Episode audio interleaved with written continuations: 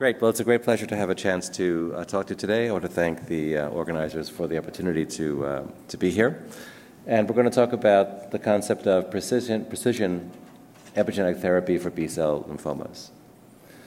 So, this is my uh, disclosures, and this is the summary of the talk. We'll introduce epigenetics, the germinal center reaction, and lymphomagenesis, the epigenetic basis of lymphomas, and then get to precision epigenetic therapy. So um, I think it's a useful paradigm to think of the genome and epigenome as the uh, computer hardware and computer software uh, paradigm. Um, just like computer software, the epi- epigenetic uh, programming in our cells is um, a series of software-like programs that can be written and erased as cells need to differentiate or respond to external stimuli and provide cells with a, uh, tr- a tremendous capacity to adapt to uh, various environmental conditions. And um, it's thanks to the epigenome that our cells are able to adopt all the hundreds of different, or different phenotypes and functions that they have. Um, even though every cell in our bodies has the same genome, the reason why they can behave in all these incredible ways is because they load different software programs onto their genome that confer these various phenotypes. All cell phenotypes are dependent on their software programming. It is the software programming or epigenome that determines every cell phenotype, including all tumors. And so, if you want to know what the source code is for how these tumors behave, you need to go to the epigenome and see what's going on, and then you have your answer. The problem is that we don't really know very much about the epigenome. I would say that we're at the very early dawn of starting to know that it exists and beginning to understand what some of the components are. And uh, components that you may have heard of include modifications of DNA, such as DNA methylation, DNA hydroxymethylation. You will also have heard of histone modifications, which are post translational modifications of uh, histone tails that um, uh, are composed of many, many different covalent modifications. There are probably hundreds of these that occur in different patterns, and the patterning is critical. Also, non-coding RNAs are another component of the epigenome that bind to chromatin and help to uh, organize where regulation happens. And finally, there is three-dimensional architecture also playing a critical role into how cells control gene expression. The two meters of DNA in the nucleus of every one of your cells is not randomly squeezed in like a bowl of spaghetti, but rather it's very carefully distributed into domains and organized perfectly so that it allows groups of genes to be in physical proximity to each other, talk to each other, and in this way um, be able to work in a coordinated fashion. Because genes can't talk to each other across long distances, they have to be close together, and that is how the genome organizes. So let's go to the germinal centers. Um, everyone here is familiar with the germinal center reaction. You know this is the uh, component of the humoral immune response that generates high affinity antibodies and is composed of initially mature B cells lodged in secondary lymphoid tissues that, in response to antigen stimulation, migrate to the interior of lymphoid follicles and undergo um, somatic mutation and rapid proliferation in order to generate high affinity immunoglobulins.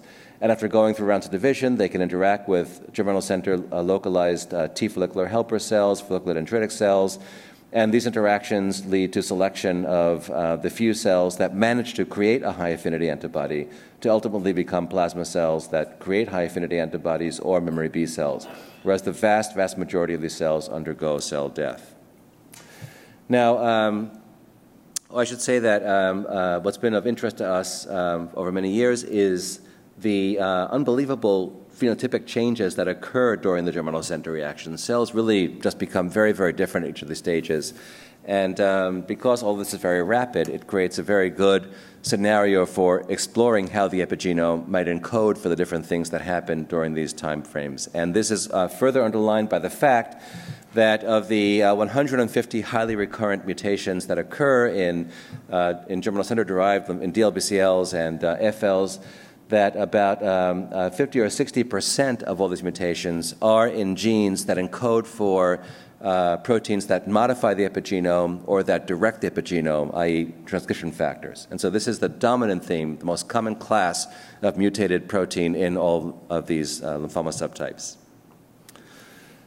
Um, now, um, uh, among these uh, genes are uh, the most among the most common are those affecting uh, KMT2D, also known as MLL2 or MLL4, uh, CREBBP, EP300, EZH2, TET2, We'll talk about all of these in a minute. Um, all of them are epigenetic modifiers, and they all play a critical role in the happy equilibrium between proteins that normally write epigenetic instructions or erase them. This equilibrium is critical. It confers plasticity and the ability of cells to change their epigenomes and undergo phenotypic transitions. If the balance between these, act, these writing and erasing forces is disrupted through any of these kinds of processes, mutations in these genes, then you're going to have things starting to get stuck. And that is essential to understanding how lymphomas occur. And these mutations, all of which are founder mutations that occur at the beginning or initiation of the lymphomagenesis, play a critical role. And I'll show you some vignettes in a second um, and how this happens before we get to the therapeutic part. So, um, interestingly, one of the major transitional points that's critical for the normal con- conduct of the germinal center is this interaction between T cells and B cells in the germinal center uh, through a whole raft of receptors that are collectively known as the immune synapse. And mutations in these genes that we just talked about, all of them disrupt the normal signaling that occurs between B cells and T cells in a bidirectional manner that affects both cell types. All of this is linked to a transcription factor that all of you know called BCL6, which um, acts in coordination with these various epigenetic modifiers to um, set up the uh, germinal center phenotype and then uh, needs to be overcome when B cells are exiting the germinal center reaction. So um, let's go through a couple of short vignettes. We'll talk first about somatic mutations of P and P300. These are uh, these two proteins are histone acetyl transferases. They acetylate, that means activate uh, uh, the uh, genome, and they especially function at elements that are called enhancers. Enhancers are intergenic non-coding regions or intronic non-coding regions that uh, where the regulatory proteins assemble to control expression of genes. And CREBBP is very, very important for, at this stage, enabling these enhancers to become activated that permit B cells to uh, wind up exiting the germinal center reaction. But in lymphomas that lack CREBBP or have mutations in CREBBP, uh, this simply doesn't happen. And what you have is actually is persistent repression of enhancers that are normally turned off in the germinal center reaction by BCL6, which does this through its association with one, sp- one specific histone acetylase inhibitors, inhibitor that's called HDAC, sorry, one histone deacetylase called HDAC3. Um, and so normally this is a happy equilibrium between HDAC3 and CREBBP, but when you lose CREBBP, you lose the equilibrium, and now everything gets apparently repressed, and these enhancers can't get turned on, and B cells are now stuck maintaining germinal center characteristics. They can't epigenetically rewrite their software properly. A similar thing happens with loss of TET2. Uh, TET2 is uh, the only mutation in mature B cell lymphomas that's known to occur at the level of the hematopoietic stem cell, so it truly is the most foundery of all founder mutations. And in the absence of uh, TET2, a similar thing happens. TET2 is normally very important uh, to create 5 hydroxymethylcytosine at uh, the same sites where CREBBP is supposed to be activating transcription, but in the absence of TET2, CREBBP actually cannot function. So it's a very similar hit to losing CREBBP. Once again, you lose the equilibrium between writers and erasers. The eraser HDAC3 is now dominating. And uh, there is actually, aside from these enhancers getting stuck through HDAC3, there is a second effect, a second byproduct of TET2 that's even oh, that's also deleterious, involving aberrant promoter, uh, gene promoter hypermethylation. So now you're hitting genes at two different parts of their anatomy, both at their enhancers and at their promoters.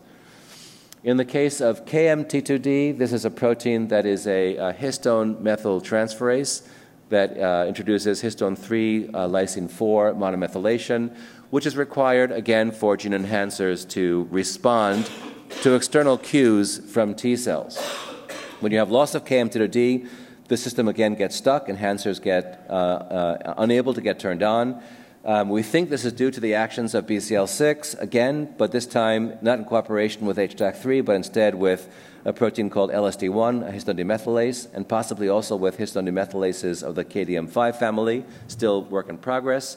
And this leads to profound inability of B cells to respond to the critical CD40 signal that they must be able to detect in order to uh, participate in the immune synapse. Finally, there are the gain of function mutations of EZH2, And EZH2 is a, is a different story than these past, all these past ones we talked about. All the mutations we talked about were loss of function mutations where you lose the epigenetic modifier. Here, what you have is aberrant gain of function of the epigenetic modifier, which now becomes aberrantly active and able to uh, carry out its function, which is to trimethylate histone 3 lysine 27 at gene promoters much more efficiently than it should. Now, one thing you should know is that EZH2 is actually plays a critical role in the normal germinal center reaction, and in the absence of EZH2, there is in fact no germinal center. So it's an essential germinal center protein, and likewise, it's, it's an essential protein for lymphomas that arise from the germinal center. But then there's the case of the, a subset of lymphomas that develop these mutations, where now this mark is put down very efficiently, and the usual erasers that are supposed to take this out just can't deal with this increased tilting towards the K27 trimethylated state. And what's interesting is that this uh, that repression this, this, this mark doesn't actually do anything. It's just simply decorating chromatin. It's there to recruit other complexes that actually carry out that work, which is, occurs again in collaboration with BCL6. And then in lymphomas, you have this tilting towards the repressed configuration because the writer this time is enhanced. And you get, again, repression of immune synapse and disruption of immune surveillance. So the commonality of all these mutations is that their primary effect is an immune surveillance. That is how they function as tumor suppressors or oncogenes. They're not the classical p53 like you know DNA damage checkpoint type of, of lesions. Um, so now we get to the part about therapy. And uh, let me first uh, define to you what I think this means. So, what is precision epigenetic therapy? Uh, this is uh, treatments that hit a well defined and specific target right, which is important specificity, which we don't really have right now almost. The target is mainly an epigenetic modifier in the lymphoma context. Here's a MAC2PC error. The target drives a defined epigenetic dependency in non-Hodgkin lymphoma, so we must you know, understand that there is actual biology that makes sense there. And patients can be selected based on biomarkers that indicate dependency on that particular mechanism. That is precision epigenetic therapy. That's what we have to aspire to because we don't have that right now, and we also are not very successful with these drugs. So let's go to examples. Uh, we'll talk first about CREBBP. We've mentioned uh, that CREBBP loss of function leads to dominant effects of HDAC3. There are two approaches that are being investigated that I know of at least. One was recently published by the Dalla-Favera group. They reasoned that if you lose CREBBP, cells will become uh, highly dependent on any remaining histone acetyltransferase activity, and they showed that if you now treat these lymphoma cells with uh, drugs that target the other histone acetyltransferases, this leads to a toxic effect, which I think is interesting and may be a good way to treat these lymphomas. The approach that we have followed is targeting the opposing mechanism, HDAC3. We want the seesaw to become balanced again by hitting the opposing force, thus allowing genes to now, the remaining hats to take over, and then we have restoration of gene expression. So, uh, one of the most critical sets of target genes of CREBBP that are lost in lymphomas are the MHC class II genes. And uh, we observe that if you uh, take primary human lymphomas and put them into mice and then treat with different doses of HDAC3 inhibitor, you see very strong dose dependent activation of MHC class II, which uh, the idea would be that would restore immune surveillance. Maybe you could, get a, maybe you could use these drugs instead of immunotherapy to restore the immune system. You don't need to actually do things to the immune system beyond that, maybe. Or you could combine them. Here's another experiment testing this concept where human lymphomas are put into mice. The mice are then uh, uh, administered uh, human uh, T cells. The T cells are allowed to infiltrate the lymphomas. The tumor infiltrating lymphocytes are then removed and put into culture with uh, the same B cells um, that have been either exposed to HDAC3 inhibitors or vehicle, and then we measure the amount of killing. And you can see that these now, these, these tumor educated T cells uh, will kill lymphomas that have been pre exposed to uh, HDAC3 inhibitors, and you can abrogate this effect by putting on MHC class 2 and class 1 blocking antibodies. So they're doing it through a class 1 and class 2 effect. Which is uh, likely because there's a heterologous, is probably an, a, a, tissue histocompatibility effect, uh, but it just shows you that the T cells can become reactivated. In a more syngeneic manner with a natural immune system, we used a mouse model driven by BCL6 and then um, treated mice with these lymphomas with either HDAC3 inhibitor, a PD-L1 inhi- uh, checkpoint inhibitor, or combination. To show you a few examples of the data, you can see that both the HDAC3 inhibitor and PD-L1 inhibitor can create uh, in, uh, induction of serum uh, interferon gamma, showing that T cells are becoming activated.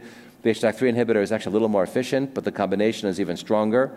And looking at CD8 cell infiltration to tumors shows you that both the checkpoint inhibitor and the HDAC3 inhibitor can do it, but the combination is, again, much more potent. So these uh, compounds will be coming out uh, for use in clinical trials next year. They're going through IND enabling studies, and we intend to test this concept in patients to see if we can use precision epigenetic therapy as a form of re- immune reactivation with or without immune therapy approaches like checkpoint inhibitors. Now you'd say, okay, but we have HDAC inhibitors. Why do, why do I care about PEN by, by an HDAC3 inhibitor, since uh, HDAC3 is one of the many HDACs that these drugs target?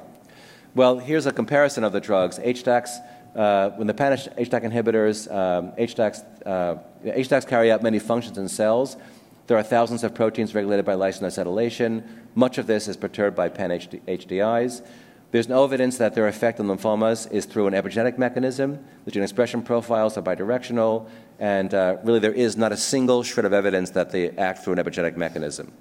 Uh, they're very, very toxic to hematopoietic cells, other tissues. They cannot be given at doses that, uh, that uh, create full target engagement, so we can't even see how well they would work in people because they're too toxic.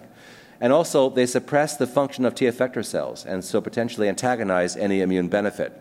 So, really, this is not a precision approach for this. But HDAC3 inhibitors um, are better than this because HDAC3 has only been purified as part of a single complex, which is the one that we're targeting. Uh, its effects by transcriptional profiling is almost entirely gene activation. There's no tox against hematopoietic stem cells, and it doesn't suppress T cell effector functions. So, pan HDAC inhibitors are not epigenetic therapy, and we should stop calling them that because they aren't, unless someone at some point generates some data to the contrary. To me, they are not. This is not epigenetic therapy it's some kind of cytotoxic therapy up to now. Uh, EZH2 inhibitors are also of interest. You know all about them. They're in clinical trials. Uh, the idea is to block the hyperactive EZH2, restore balance uh, to the force in that mechanism. The effect of EZH2 inhibitors are largely cytostatic. The main effect in lymphoma cells is to reduce proliferation and induce a partial differentiation state. Eventually, there is some cell death towards the end of this, but it's largely cytostatic the effect of the mutations is more immunological than, than, uh, than, than survival, and so it's more, probably more important at the level of gaining immune response. Um, I'm not sure if you may aware of a paper that came out from uh, the Vancouver group showing that they just uh, profiled their patients to see which mutations would correlate with uh, low expression of class 1 and class 2, and found that when uh, both of those are down, the most strongly correlated mutation with those is EZH2.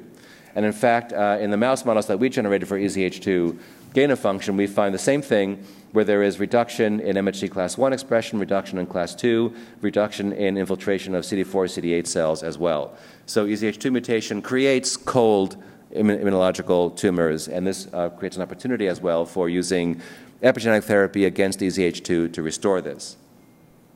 Um, EZH2 inhibitors are interesting because they target both the oncogene effects of EZH2, but also those wild type tumors that are EZH2 dependent. So it's not just for EZH2 mutant tumors.